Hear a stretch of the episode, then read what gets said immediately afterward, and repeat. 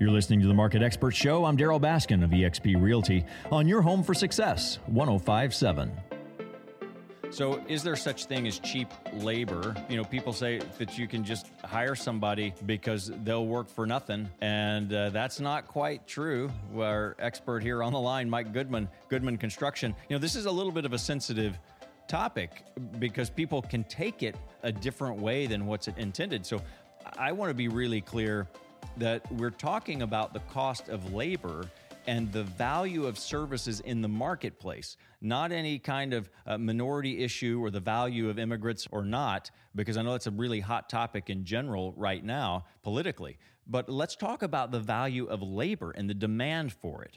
Mike? Absolutely, Darryl. Yeah, this is this is a tough conversation to have because it can be misconstrued so politically, and and it's definitely not political like you explained the value and and the process and the job you're getting but us in the construction industry we do not see this quote unquote cheap labor. It doesn't exist. We are paying more for hourly wages for guys to perform professional tasks expert fields we're paying more than we've ever paid. It we we, we don't have a reduction in labor costs. Now, and you're it, saying one that, of the most expensive things on the construction side. You're saying that in light of the influx and you know 10 20 years ago there was a there was a big debate about this and and there was you know closing down the borders et cetera and and home builders i remember were crying out saying wait a minute we need the workers and so we are still short workers and you bring this up in you know we both have kids young young people who are entering the workforce.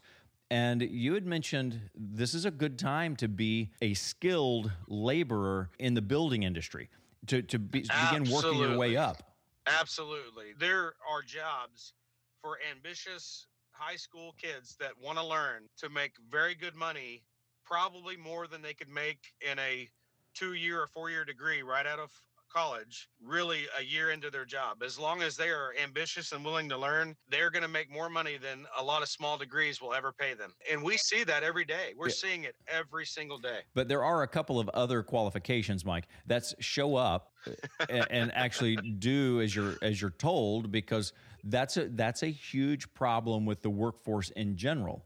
And you know, we pick on millennials a lot, but there are a lot of people who just don't have the work ethic across the board because they've gotten kind of comfortable.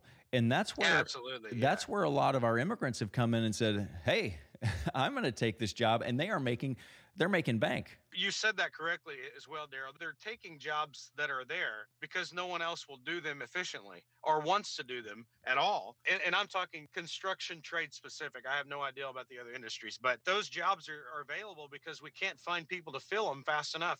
We literally were looking for drywall finishers and metal stud framers for the last couple weeks on a major project we were working on we couldn't fill the whole crew. We couldn't find enough. And we pay very well, so the numbers are there.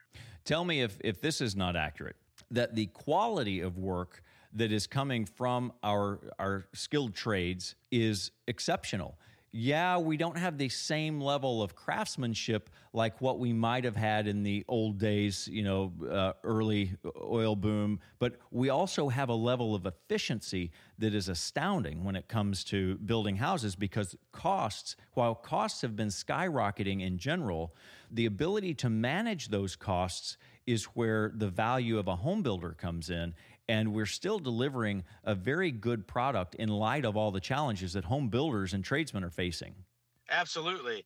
So, one thing I'll use one circumstance that just occurred. I have a real good friend, a retired FBI agent who'd moved to Tulsa. He was wanting to do all the work himself on his house. I brought a commercial crew over to do the hang the drywall and finish it.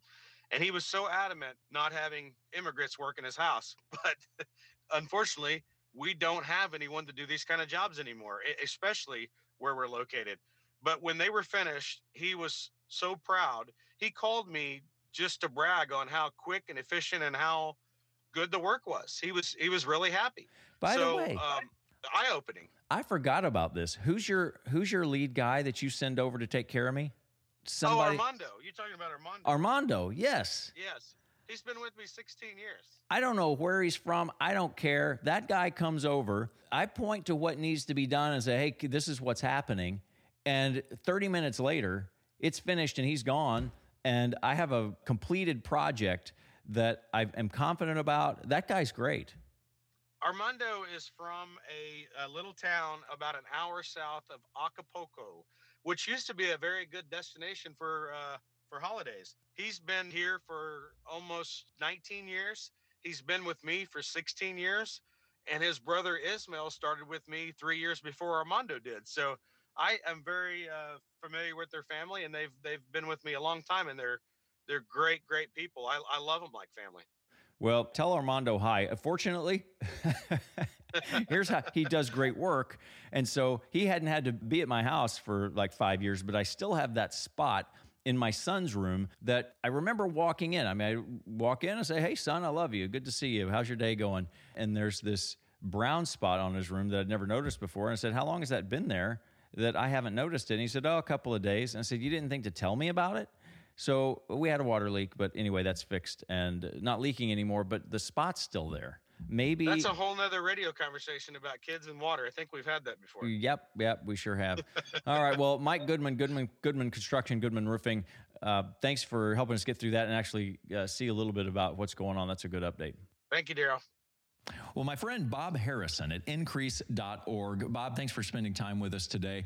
Give us a success minute on time management. So I was waiting on this freight train to pass and looking at the box cars, and I realized that's a symbolism of time management because we have 168 hours a week. It's like each one of those hours is a box car being pulled by an engine. And the value of our train is determined by the value of what's in those box cars. If the box cars are empty, the train has little value. If the box cars are full of some precious commodity, it has great value. So a leader tries to put the most valuable cargo they can in each one of those box cars. So at the end of the week, they have maximum value out of their train. So next time you see a box car, just think of that. What's in my car? Am I maximizing my value? And am I achieving the greatest thing I can that week? Wow. And so relative to real estate, where we're talking about the time value of money, you can't get that back. Once that car's passed, uh, you're, you're done with that time. That's right. It's gone.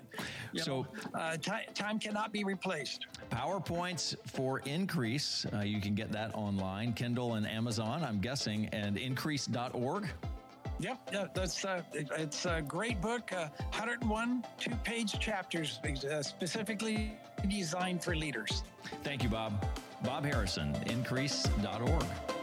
You're listening to the Market Expert Show with eXp Realty. I'm Darryl Baskin.